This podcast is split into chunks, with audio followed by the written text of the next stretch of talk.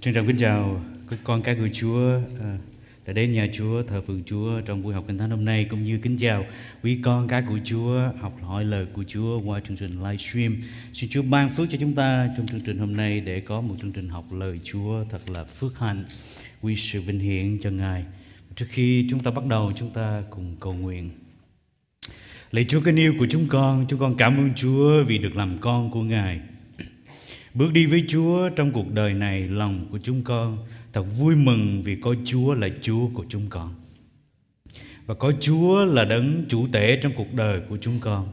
Mà đấng ở trong chúng con là đấng lớn hơn kẻ ở trong thế gian này. Cảm ơn Chúa Ngài đến, Ngài đã giải bày Cha cho chúng con biết.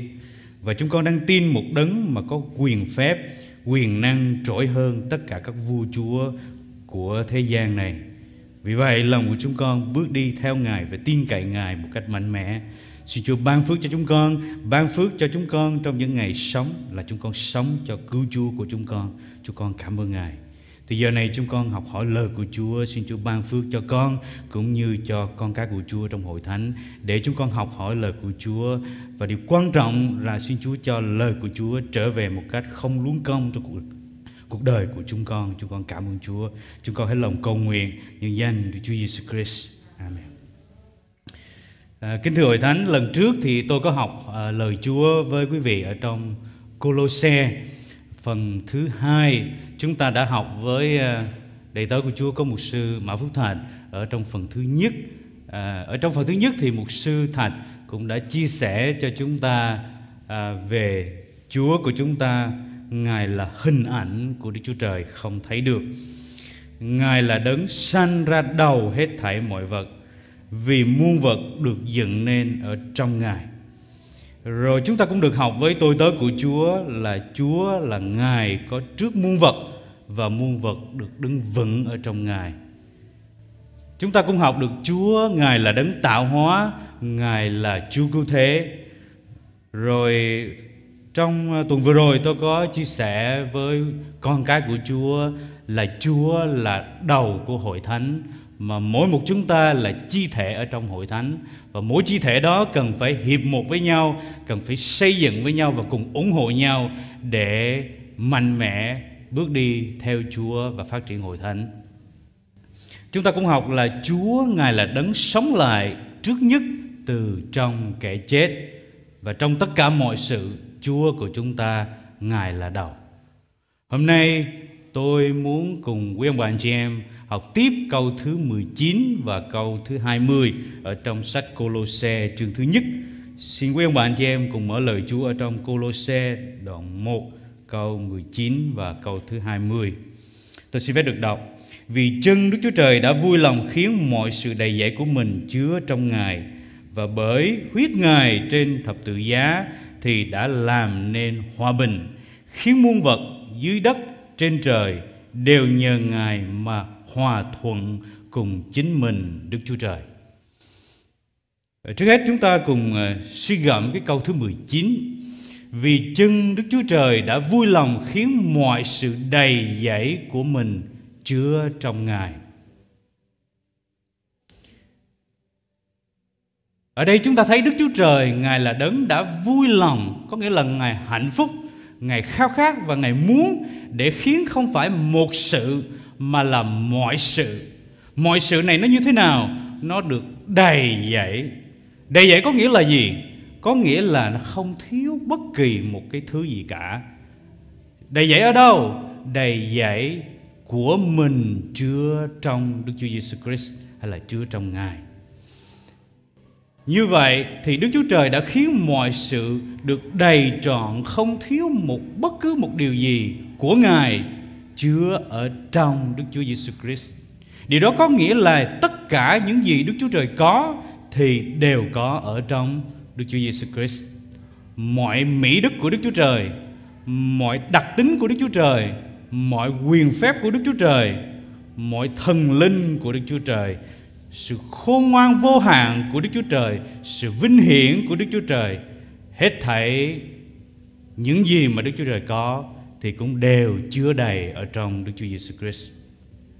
Bởi vì sao? Bởi vì lần trước chúng ta đã học rằng Chúa Giêsu Ngài chính là hiện thân của Đức Chúa Trời, hay Ngài là hình ảnh của Đức Chúa Trời. Và Đức Chúa Giêsu Ngài đến thế gian này để giải bày Cha cho chúng ta biết. Và qua những công tác Đức Chúa Giêsu đã thực hiện, chúng ta thấy được rằng Chúa Ngài là Đức Chúa Trời. Chúa Giêsu của chúng ta, Ngài là đấng quyền năng. Quyền vô hạn của Ngài trỗi hơn tất cả mọi điều và không bao giờ vơi cạn cho đến đời đời. Sự đầy dẫy của Đức Chúa Trời trong Đức Chúa Giêsu Christ vẫn y nguyên như vậy. Bởi đó mà Đức Chúa Giêsu Ngài phán ở trong Ma-thi-ơ đoạn 28 câu 19 là gì? Hết cả quyền phép trên trời và dưới đất đã giao cho ta. Vì vậy chúng ta thấy rằng quyền phép vô hạn ở trên trời, dưới đất, bên dưới đất, tất cả đều nằm trong tay của Chúa Giêsu. Nó không chỉ đủ đầy mà nó còn được đầy dẫy ở trong Ngài. Và bởi quyền năng vô hạn đó mà chúng ta thấy rằng cứu Chúa Giêsu của chúng ta, Ngài mới có thể là đấng trung bảo giữa Đức Chúa Trời và loài người. Và khi Ngài là đấng trung bảo đó thì Ngài mới có thể hoàn thành được sứ mệnh cứu rỗi tội nhân mà Đức Chúa Trời giao phó cho Ngài. Mỗi lần quý ông bà anh chị em nhìn thấy cây thập tự giá, chúng ta thấy Chúa Giêsu Ngài là đấng trung bảo để nối liền giữa chúng ta với Đức Chúa Trời và giữa chúng ta với nhau. Vì vậy, khi chúng ta có Ngài, đó là chúng ta có một mối quan hệ mật thiết không chỉ với Cha của chúng ta ở trên trời mà giữa chúng ta với nhau nữa. Và trong quyền năng tối thượng của Đức Chúa Giêsu Christ, chúng ta biết như cái bài hát chúng ta vẫn thường hay hát là tôi biết đấng tôi đang tin nên quyết không e thẹn, nguyện dâng thân linh này, kìa đấng ấy vẫn đủ linh năng gìn trọn đời sống tôi đến ngày ấy. Vì vậy chúng ta bước đi theo Chúa, chúng ta không sợ hãi những thế lực siêu nhiên nào. Chúng ta nhân danh Chúa của chúng ta để đánh trận cho cứu Chúa của chúng ta, như lời Chúa ở trong Ê-phê-sô đoạn 6 câu 12. Vì chúng ta đánh trận chẳng phải cùng thịt và huyết, bèn là cùng chủ quyền, cùng thế lực, cùng vua chúa của thế gian mờ tối này và cùng các thần dữ ở các miền trên trời. Chúa của chúng ta là Giê-hô-va Ni-si, đấng toàn thắng. Vì vậy khi đời sống của tôi và ông bà anh chị em có Chúa ở cùng thì chúng ta chớ có lo chi, chớ có ngại ngùng chi. Trong tháng 12 này chúng ta có chương trình truyền giảng, chương trình Giáng sinh. Chúng ta thực hiện đại mạng lệnh của Chúa để đi dạy dỗ muôn dân. Chúng ta nhân danh Đức Cha, Đức Con và Đức Thánh Linh để nói về Chúa cho họ, làm phép báp têm cho họ và dạy họ giữ mọi điều mà Chúa truyền cho chúng ta, như lời Chúa trong Ma-thi-ơ đoạn 28 câu 19 câu 20. Nhưng mà quý ông bà anh chị em cần nhớ rằng khi chúng ta thực hiện điều đó thì Chúa hứa với chúng ta điều gì? Và này, ta thường ở cùng các ngươi luôn cho đến tận thế. Chúa hứa rằng trong mọi việc ông bà anh chị em làm, nhất là trong công tác rao giảng lời của Chúa, chúng ta có Chúa đồng hành cùng chúng ta. Vì vậy hãy bình an bước đi theo Ngài, hãy hoàn thành sứ mệnh của Ngài trong một tinh thần vui mừng, vui vẻ, vì chúng ta có đấng ở trong chúng ta là đấng lớn hơn kẻ ở trong thế gian này. Vì vậy chúng ta hãy nói như Phao-lô nói ở trong Phi-líp đoạn 4 câu 4 rằng hãy vui mừng trong Chúa luôn luôn. Tôi lại còn nói nữa, hãy vui mừng đi, vì thì giờ đã gần rồi. Xin Chúa Ngài thêm sức cho chúng ta để rồi sự đầy dẫy của Đức Chúa Trời chứa ở trong Đức Chúa Giêsu Christ thì xin Chúa cho chúng ta trong tấm lòng của chúng ta cũng đầy dẫy cứu Chúa của chúng ta. Khi đời sống của tôi và quý ông bà anh chị em có Chúa một cách đầy dẫy, chúng ta sẽ phản ánh được tình yêu của Chúa đến cho mọi người, để rồi qua đó họ thấy và họ trở về với cứu Chúa của chúng ta qua đời sống của chúng ta. Chúng ta đi tiếp câu thứ 20.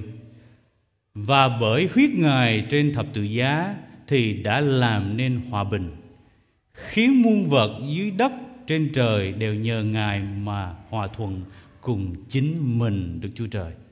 Ở trong câu này tôi muốn quý ông bà anh chị em gạch dưới một cái chữ rất quan trọng, đó là cái chữ hòa thuận.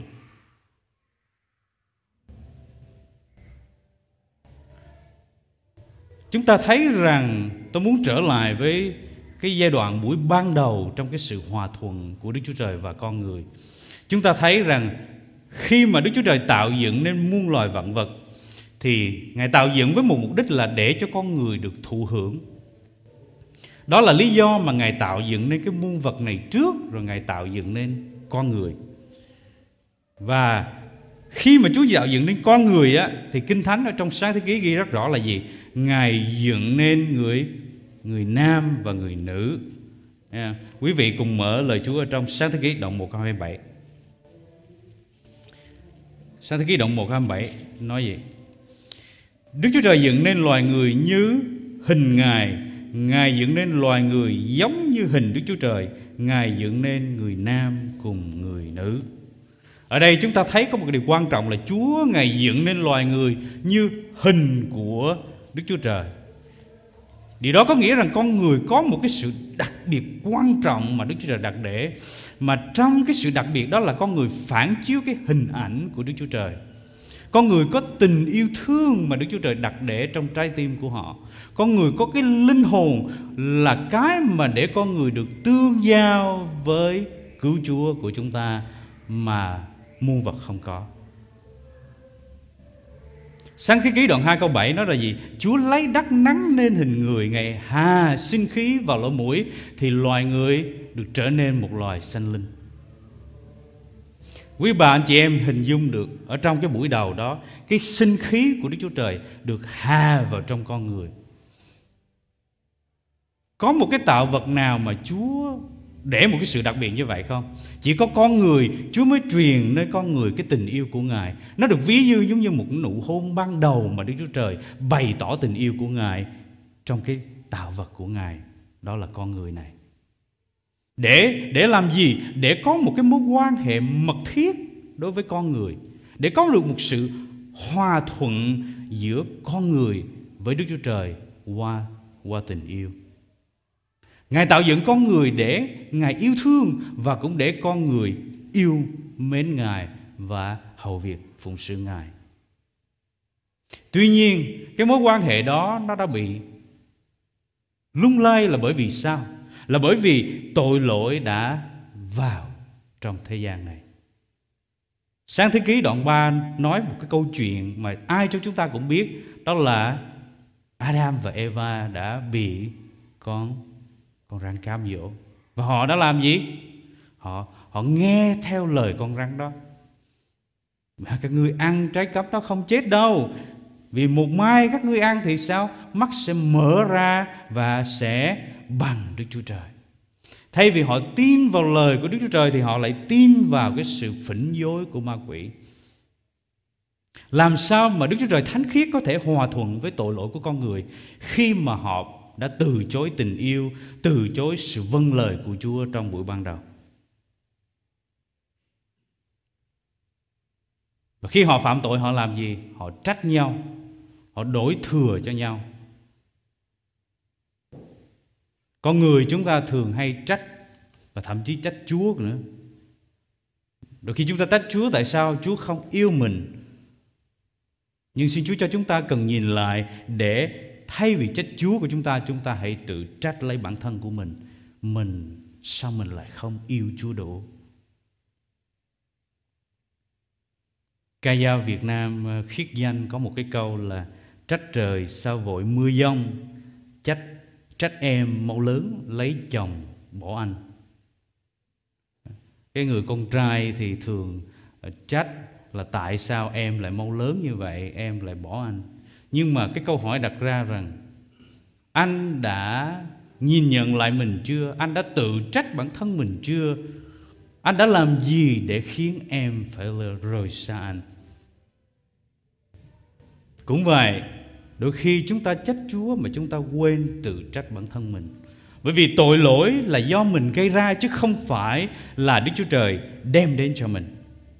Vì vậy, mỗi khi chúng ta phạm tội là chúng ta lại làm cho Chúa của chúng ta buồn lòng, và làm cho cái mối hòa thuận của chúng ta bị rạn nứt. Chúng ta trở nên bất hòa với cứu Chúa của chúng ta.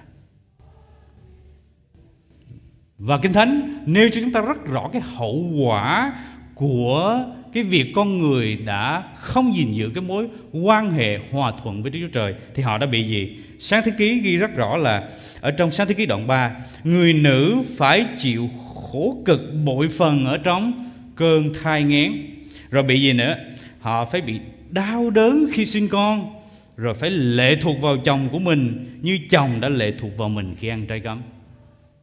Rồi người nam thì Chúa nói là gì? Người nam phải chịu khó nhọc khi làm lụng thì mới có mà ăn, và phải ăn rau ở đồng ruộng làm đổ mồ hôi tráng mới có mà ăn, vì đất đã bị Đức Chúa Trời rủa xả và sanh gai cũng như là cây tật lê. Ở trong sáng thế ký đoạn 3 câu 17 cho đến câu thứ 19. Vì vậy chúng ta thấy rằng khi mà con người phạm tội mất đi cái mối quan hệ tốt đẹp với Đức Chúa Trời, con người sẽ bị Chúa Ngài đoán phạt. Và trong cái điều đó, cái điều đau lòng nhất đó là họ sẽ bị mất đi sự sống đời đời mà Chúa ban cho. Đó là hậu quả, đó là tiền công của tội lỗi. Mà chúng ta biết rằng tiền công của tội lỗi đó là gì? Đó là sự chết. Rồi khi họ phạm tội thì Chúa làm gì? Chúa đuổi họ ra khỏi vườn địa đàng. Và lúc này chúng ta thấy tội lỗi đã vào trong thế gian khi mà Abel giết Cain. Nhân loại tội chồng thêm tội, và Đức Chúa Trời Ngài phải hủy diệt thế gian này bằng một cơn nước luộc. Nhưng mà trong đó có một gia đình Chúa chọn là gia đình của Noe ở trong sáng thế ký đoạn 6. Nhưng rồi Noe và những con người ở trong đó được Chúa cứu. Sau đó Noe cũng phạm tội. Ông say rượu, ông trần truồng, ông rủa xả con mình. Rồi từ nơi đó Chúa lại bắt đầu chọn một dòng dõi, đó là Abraham. Như trong thứ tư vừa rồi chúng ta có học với đệ tử của Chúa Mục sư Đức, chúng ta thấy rằng Chúa hứa ban cho Abraham và dòng dõi của ông như sao trên trời, như cát bãi biển. Và Chúa gọi ông phải rời khỏi quê hương bà con của mình để đi đến xứ mà Chúa sẽ chỉ cho, để Ngài ban phước cho ông trở thành một dân lớn, một dân thuộc về Ngài. Sau đó Đức Chúa Trời làm gì? Ngài ban cho họ điều răn và luật pháp của Ngài để cho họ làm theo. Nhưng mà chúng ta để ý rằng có một người nào có thể làm theo trọn vẹn điều răn và luật pháp của Chúa không? Có một người nào không? Không. Là bởi vì cái luật pháp của Chúa là để cho con người ta thấy tội và thấy được con người của chúng ta là bất lực ở trong tội lỗi. Chỉ vì vậy mà lời Chúa nói ở trong Roma đoạn 3 câu 10 là gì? Chẳng có một người nào công bình, dẫu một người cũng không. Và trong câu thứ 20 Roma đoạn 3, lời Chúa nói gì? Vì chẳng có một người nào bởi việc làm theo luật pháp mà sẽ được xưng công bình trước mặt Ngài, vì luật pháp cho người ta biết tội. Vì vậy tôi muốn nói với quý bà anh chị em rằng con người của chúng ta không thể tự cứu lấy mình được, không thể nhờ luật pháp mà tự cứu lấy mình được. Và con người cũng không thể tự mình để trở lại cùng Đức Chúa Trời để hòa thuận với Ngài được. Lực bất tòng tâm. Và chúng ta từng nhớ là có một sư Thành cũng từng nói là khi mà chúng ta phạm một điều răn là sao quý vị? Là phạm tất cả rồi. Và trong cái buổi đầu Chúa nói rằng đừng có ăn trái cấm, một điều thôi, mà họ đã không làm được, thì làm sao họ có thể làm được tất cả các điều răn và luật pháp của Chúa? Tâm thần thì muốn lắm mà xác thịt thì yếu đuối. Vậy thì ai có thể cứu chúng ta ra khỏi cái thân thể hay chết này? Ai có thể làm cho chúng ta được hòa thuận với Đức Chúa Trời? Lời Chúa trong Roma đoạn 7 câu 25: nhưng cảm tạ Đức Chúa Trời nhờ Đức Chúa Giêsu Christ là Chúa chúng ta. Chúng ta cảm ơn Chúa vì Đức Chúa Giêsu Christ Ngài là giải pháp để đem đến sự hòa thuận của chúng ta với Đức Chúa Trời. Và chúng ta thấy ở trong câu 20 phần A nói gì? Bởi huyết Ngài trên thập tự giá thì đã làm nên hòa bình. Quý ông bà anh chị em gạch dưới bởi huyết Ngài. Tôi muốn nói về huyết ở đây. Huyết của tội nhân. Trước hết chúng ta xem, tất cả loài người chúng ta đều phạm tội trước mặt Đức Chúa Trời. Như lời Chúa nói ở trong Roma đoạn 3 là không có một người nào công bình hết, dẫu một người cũng không. Vì vậy mà tội lỗi đã ngăn trở chúng ta xa ra khỏi Đức Chúa Trời. Cho nên dù tất cả nhân loại này có đổ huyết của mình ra đi chăng nữa để làm một cái của lễ chuộc tội dâng lên cho Đức Chúa Trời, để xin Đức Chúa Trời tha thứ tội cho mình, thì Đức Chúa Trời có chấp nhận không?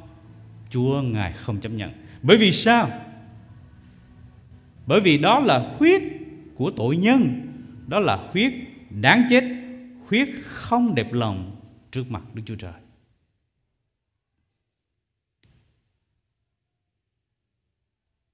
Chúng ta còn nhớ trong thời Cựu Ước thì người ta để chuộc tội cho mình thì người ta phải làm gì? Người ta phải dâng cái con sinh tế. Quý bà anh chị em mở lời Chúa trong Lê-vi ký đoạn 4 từ câu 13 đến câu 21. Lê-vi ký đoạn 4 từ câu 13 cho đến câu thứ 21. Tôi xin phép được đọc. Nếu cả hội chúng Israel vì lầm lỡ phạm một trong các điều răn của Đức Giê-hô-va và làm điều không nên làm mà vốn không tự biết, và vì cớ đó phải mắc tội, nếu tội phạm ấy vừa mới lộ ra thì hội chúng phải dâng một con bò tơ đặng làm của lễ chuộc tội, dẫn nó đến trước hội mạc. Các hội trưởng phải nhận tay mình trên đầu bò tơ rồi giết nó trước mặt Đức Giê-hô-va. Thầy tế lễ chịu sức dầu rồi sẽ đem huyết con bò tơ vào hội mạc, nhúng ngón tay mình trong huyết, rảy 7 lần trước mặt Đức Giê-hô-va đối ngang bức màn. Đoạn người sẽ bôi huyết trên các sừng của bàn thờ trong hội mạc trước mặt Đức Giê-hô-va, rồi đổ huyết hết dưới chân bàn thờ về của lễ thiêu để trước cửa hội mạc. Người cũng gỡ hết thảy mỡ đem xong trên bàn thờ. Cách dâng con bò tơ này cũng như cách dâng con bò dùng làm lễ chuộc tội. Ấy vậy, thầy tế lễ sẽ chuộc tội cho hội chúng và tội hội chúng sẽ được tha. Đoạn người phải đem con bò tơ đó ra ngoài trại quân, thiêu đi như đã thiêu con bò tơ trước. Ấy là của lễ chuộc tội cho hội chúng. Thì như vậy chúng ta thấy ở trong thời Cựu Ước thì để mà chuộc tội thì họ phải dâng cái con sinh tế là con bò hoặc là con chiên, ở một số phần khác mà chúng ta đã học. Nhưng mà điều quan trọng quý ông bà anh chị em thấy là ở trong thời Cựu Ước, Đức Chúa Trời Ngài chấp nhận huyết của con sinh tế để tha tội cho con người. Nhưng mà vì sao Đức Chúa Trời lại không chấp nhận huyết phạm tội của tội nhân?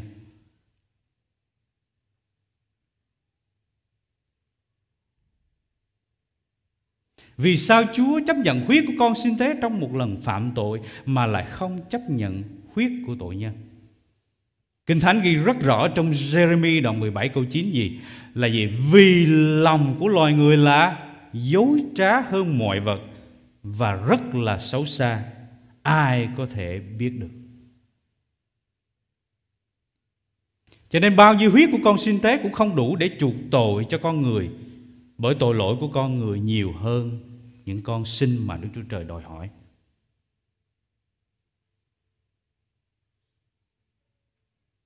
Quý ông bà chị em thấy con người mình nhiều khi mình đã không hiểu mình nữa. Có những lần mà tôi đọc những cái bài báo người ta nói rằng cái động cơ mà cái người này thực hiện cái việc giết cái người này, mà người này cũng không hiểu tại sao mình lại làm cái điều đó nữa. Cho nên chúng ta thấy lòng của con người đôi khi chính mình còn không hiểu chính mình nữa. Và Kinh Thánh ghi rất rõ là lòng người ta là dối trá hơn mọi vật và rất là xấu xa.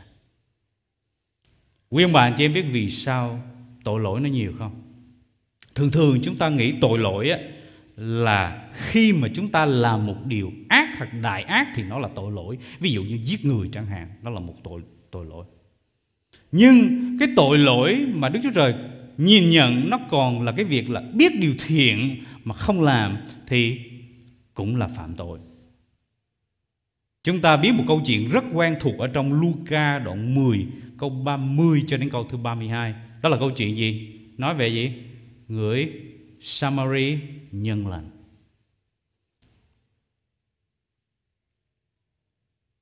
Cách đây rất rất lâu, ba tôi có viết bài thơ về câu chuyện người Samari nhân lành như thế này. Trên con đường mòn của thành phố quê hương, có một người trong cơn đại nạn. Thầy tế lễ đi qua, kẻ xấu số rơi vào dĩ vãng. Trên bục giáo đường, ông giải nghĩa tình thương. Thầy thông giáo đi qua, chân vội bước trên đường, để kịp ngày mai ông giảng bài đạo đức. Người Samari một đời cơ cực, trở về quê dừng lại ở bên đường, cúi xuống ôm người truyền hơi ấm tình thương, vét sạch hầu bao, đắp lên trái tim già cạn máu. Giữa ngã ba đường, không bục giảng, không đền thờ, không ngôi báo, tôi thấy người hình ảnh Chúa yêu thương. Thầy tế lễ người Lê Vi là những người giảng những cái bài đạo đức ở trên bục giảng, nói tình yêu thương, nhưng họ đã không sống với cái điều họ nói. Họ biết điều lành, điều thiện, điều tốt đó, nhưng mà họ không làm. Biết điều thiện mà không làm là phạm tội. Ở trong cái câu chuyện người Samari, chúng ta thấy, nếu như quý bà anh chị em đọc lịch sử, chúng ta sẽ thấy rằng cái khi mà Saul là vị vua đầu tiên của Israel cai trị, thì sau Saul là đến David kế vị ông, thì David mới đưa toàn bộ chi tộc về dưới quyền của mình. Rồi Sa-lô-môn con của ông là David bất lực trong cái sự thống nhất đất nước. Lúc này đất nước phải chia ra làm miền Bắc và miền Nam. Người Samari với người Do Thái lúc này có một cái sự bất hòa với nhau. Nhưng chúng ta thấy người Samari đã bày tỏ cái tình yêu thương và cất đi cái sự bất hòa, cất đi cái sự hận thù đó, để mà cứu giúp cho cái người bị nạn. Và Chúa Giêsu nói rằng trong những người này, ai đã làm theo lời của Chúa, đó là người giúp đỡ người bị nạn. Cho nên xin Chúa cho tôi và quý ông bà anh chị em nhìn nhận lại chính bản thân của chúng ta trên con đường theo Chúa.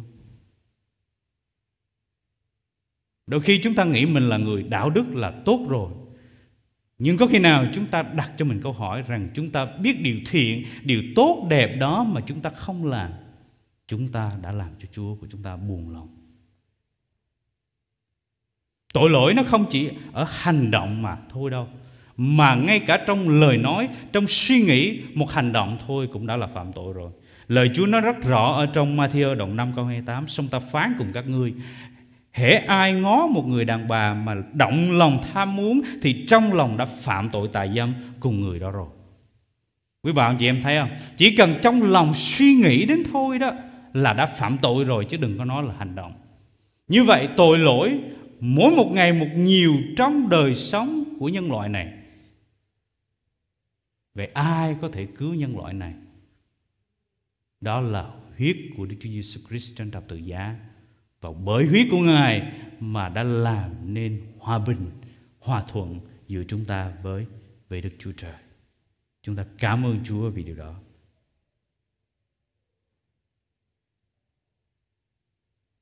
Tất cả nhân loại này phạm tội với Đức Chúa Trời, nhưng Đức Chúa Trời vẫn yêu thương, bày tỏ lòng thương xót của Ngài trên con người này.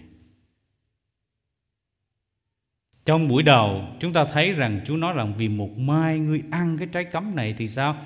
Ác sẽ chết. Có ai trong thế gian này có thể cứu chúng ta ra khỏi tội lỗi được không? Chúng ta thấy những giáo chủ, những giáo chủ của những tôn giáo, họ nói cho con người ta để đi đến cái cõi niết bàn hay cái cõi vĩnh cửu, nhưng họ không phải là con đường để dẫn chúng ta đến với Đức Chúa Trời. Chúa Giêsu nói rất rõ, Ngài là ai? Ngài là đường đi, lẽ thật và sự sống. Chẳng bởi ta thì không ai được đến cùng Cha.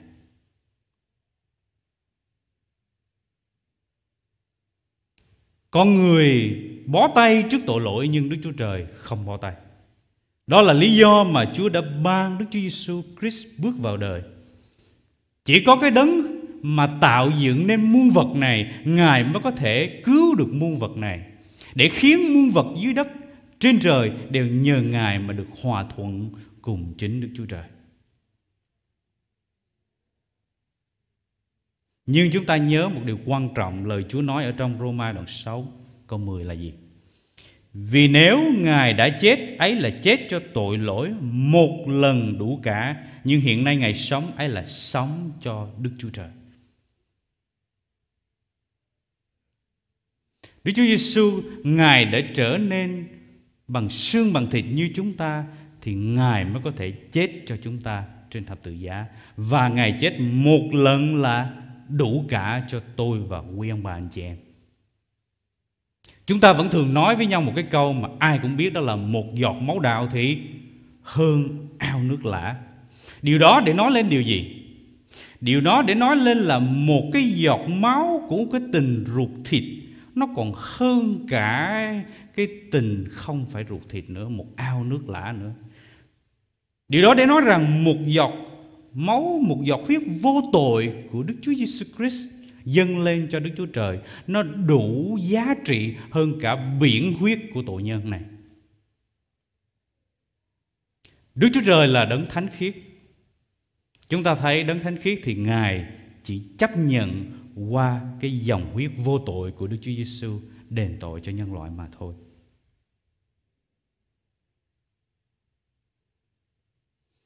Lời Chúa nói ở trong Phi-rơ nhất đoạn 2 câu 22 là gì? Ngài chưa hề phạm tội, trong miệng Ngài không có chút chi dối trá. Ngài bị rủa mà chẳng rủa lại, chịu nạn mà không hề hăm dọa,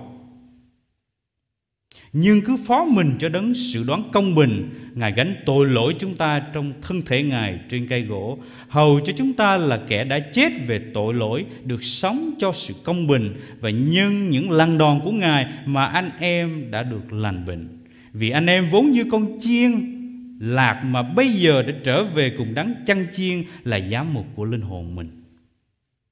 Chúng ta cảm ơn Chúa vì qua Đức Chúa Giêsu, qua dòng huyết của Ngài, chúng ta được trở nên con của Đức Chúa Trời, được phục hòa với Cha của chúng ta ở trên trời.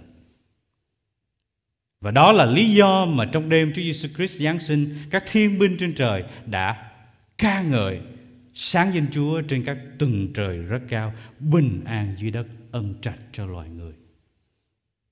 Đó là một ân trạch, là một ân điển cho loài người. Vì chúng ta đáng lý ra phải hư mất, mà bây giờ Chúa đã đổi địa vị của chúng ta được làm con của Đức Chúa Trời. Há có phải là vinh dự không quý vị? Không chỉ vinh dự mà là phước hạnh đời đời vô biên. Quý ông bà anh chị em hãy bình an khi bước đi dưới đất này, bởi vì sự bình an của Chúa ban cho chúng ta vượt mọi sự hiểu biết. Và đấng chúng ta đang tin đã từng nói với Mary là đừng sợ, vì Chúa ở cùng bà. Đấng đó vẫn ở cùng tôi và quý ông bà anh chị em trên bước đường theo Chúa.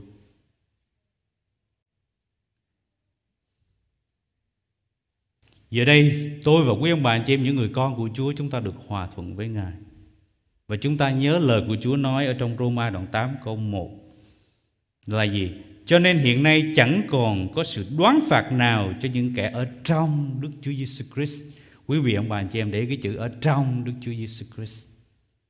Rồi Cô-rinh-tô nhất đoạn 5 câu 17 nói gì? Vậy nếu ai ở trong Đức Chúa Giêsu Christ thì ấy là người được dựng nên mới, những sự cũ đã qua đi, này mọi sự đều trở nên mới.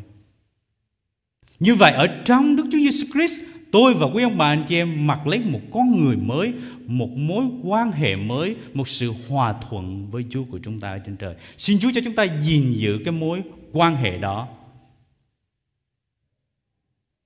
để bước đi với Chúa bằng một con người được sự biến đổi, được sự tái sinh. Quý ông bà anh chị em thấy ba ngôi Đức Chúa Trời Ngài có hiệp một không?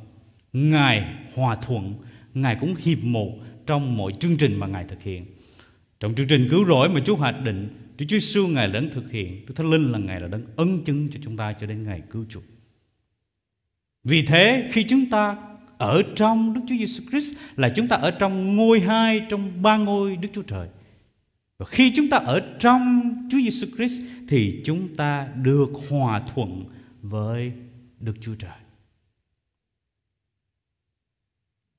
Ngài khiến muôn vật dưới đất trên trời đều nhờ Ngài mà hòa thuận cùng chính mình Đức Chúa Trời.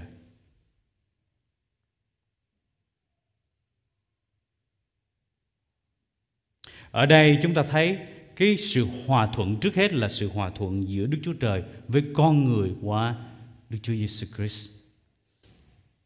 Và khi con người được sự hòa thuận thì đất không bị rủa xả nữa, và mọi vật ở dưới đất này, muôn vật này của con người đều được hòa thuận với Đức Chúa Trời qua Đức Chúa Giêsu Christ. Và qua cái sự hòa thuận của chúng ta với Đức Chúa Trời, chúng ta được hòa thuận với nhau. Nếu trong vòng chúng ta có cái điều gì đó còn chưa được sự hòa thuận thì xin Chúa Ngài cho chúng ta có Ngài ở trong lòng để chúng ta được sự hòa thuận. Một ông thầy giáo, ông cầm một cái tờ giấy trắng lên, ông chấm vào ở trong cái tờ giấy trắng đó. Ông hỏi 100 em học sinh rằng các em thấy cái gì? Thì các em học sinh nói rằng: dạ thưa thầy, em thấy cái dấu chấm ở trên cái tờ giấy này. Nhưng có một em đứng lên nói rằng: thưa thầy, em thấy cả một tờ giấy trắng ở xung quanh một cái chấm đen. Xin Chúa cho chúng ta nhìn cuộc đời theo Chúa bằng ánh mắt yêu thương của Đức Chúa Trời đặt để. Để rồi chúng ta gìn giữ mối quan hệ tốt trong hội thánh, trong sự phục vụ Chúa, trong sự hầu việc Ngài. Hầu việc Chúa luôn luôn là một đặc ân và là một phước hạnh trong cuộc đời của chúng ta. Có người cha nào mà không muốn ban phước cho con của mình, phải không quý vị? Cho nên nếu như tôi và quý bà anh chị em được hòa thuận với Chúa, chắc chắn tình yêu thương của Chúa sẽ đổ đầy trong cuộc đời của mỗi chúng ta. Cho nên Phao-lô ông nói ở trong Cô-rinh-tô nhì đoạn 9 câu 22 là gì? Tôi ở yếu đuối với những người yếu đuối, hầu cho được những người yếu đuối. Tôi trở nên mọi cách cho mọi người để cứu được một vài người. Chúa nói với chúng ta, Ngài, chúng ta là gì? Chúng ta là muối của đất, là ánh sáng của thế gian. Và chúng ta chỉ là muối của đất, ánh sáng của thế gian khi chúng ta hiệp lại với nhau. Bởi vì một cây làm chẳng nên non, mà ba cây trụm lại nên hòn núi cao. Xin Chúa cho tôi và quý ông bà anh chị em có Chúa. Chúng ta đã hòa thuận với Chúa của chúng ta rồi. Xin Chúa trong mỗi một ngày chúng ta gìn giữ mối quan hệ, đừng làm Chúa của chúng ta buồn lòng. Và khi chúng ta có Chúa ở trong lòng thì chắc chắn những mối quan hệ của chúng ta với anh em của chúng ta sẽ trở nên tốt đẹp hơn. Quý vị biết trong kinh doanh á, người ta thường có hai cái người. Một người là giải quyết vấn đề và một người tạo ra vấn đề. Cho nên xin Chúa cho chúng ta là người luôn luôn gặp vấn đề, là chúng ta sẽ là người quyết định để giải quyết vấn đề. Cái điều quan trọng là chúng ta quyết định để thay đổi chính bản thân mình, để xây dựng một hội thánh được tốt đẹp hơn trong ý muốn của Chúa. Xin Chúa cho chúng ta gìn giữ mối quan hệ đó với Đức Chúa Trời và với anh em của chúng ta một cách tốt đẹp. Chúng ta thấy rằng ma quỷ và những kẻ theo nó luôn luôn chống nghịch với Đức Chúa Trời và không bao giờ có muốn một mối quan hệ hòa thuận với Đức Chúa Trời.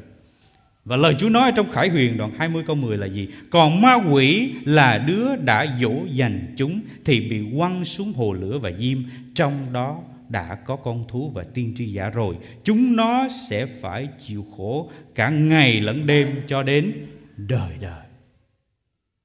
Chúng ta thấy ma quỷ nó không muốn hòa thuận với Đức Chúa Trời, và kết quả của nó, Đức Chúa Trời đã phán rằng nó sẽ ở trong hồ lửa có diêm cho đến đời đời. Xin Chúa cho tôi và quý ông bà anh chị em chọn lựa để bước đi theo Chúa. Ma quỷ như sư tử rống luôn rình mò xung quanh chúng ta, tìm nuốt người nào nó có thể nuốt được. Nó luôn muốn phá hủy mối quan hệ của chúng ta với Đức Chúa Trời và mối thông công của chúng ta với nhau. Xin Chúa cho chúng ta hiệp làm một, để rồi chúng ta mạnh mẽ bước đi theo Chúa, tin cậy Chúa, cho đến ngày chúng ta gặp Chúa trên nước thiên đàng. Và Chúa nói với chúng ta rằng: hỡi đầy tớ ngay lành trung tín, được lắm, hãy đến hưởng phần thưởng của Chúa ngươi.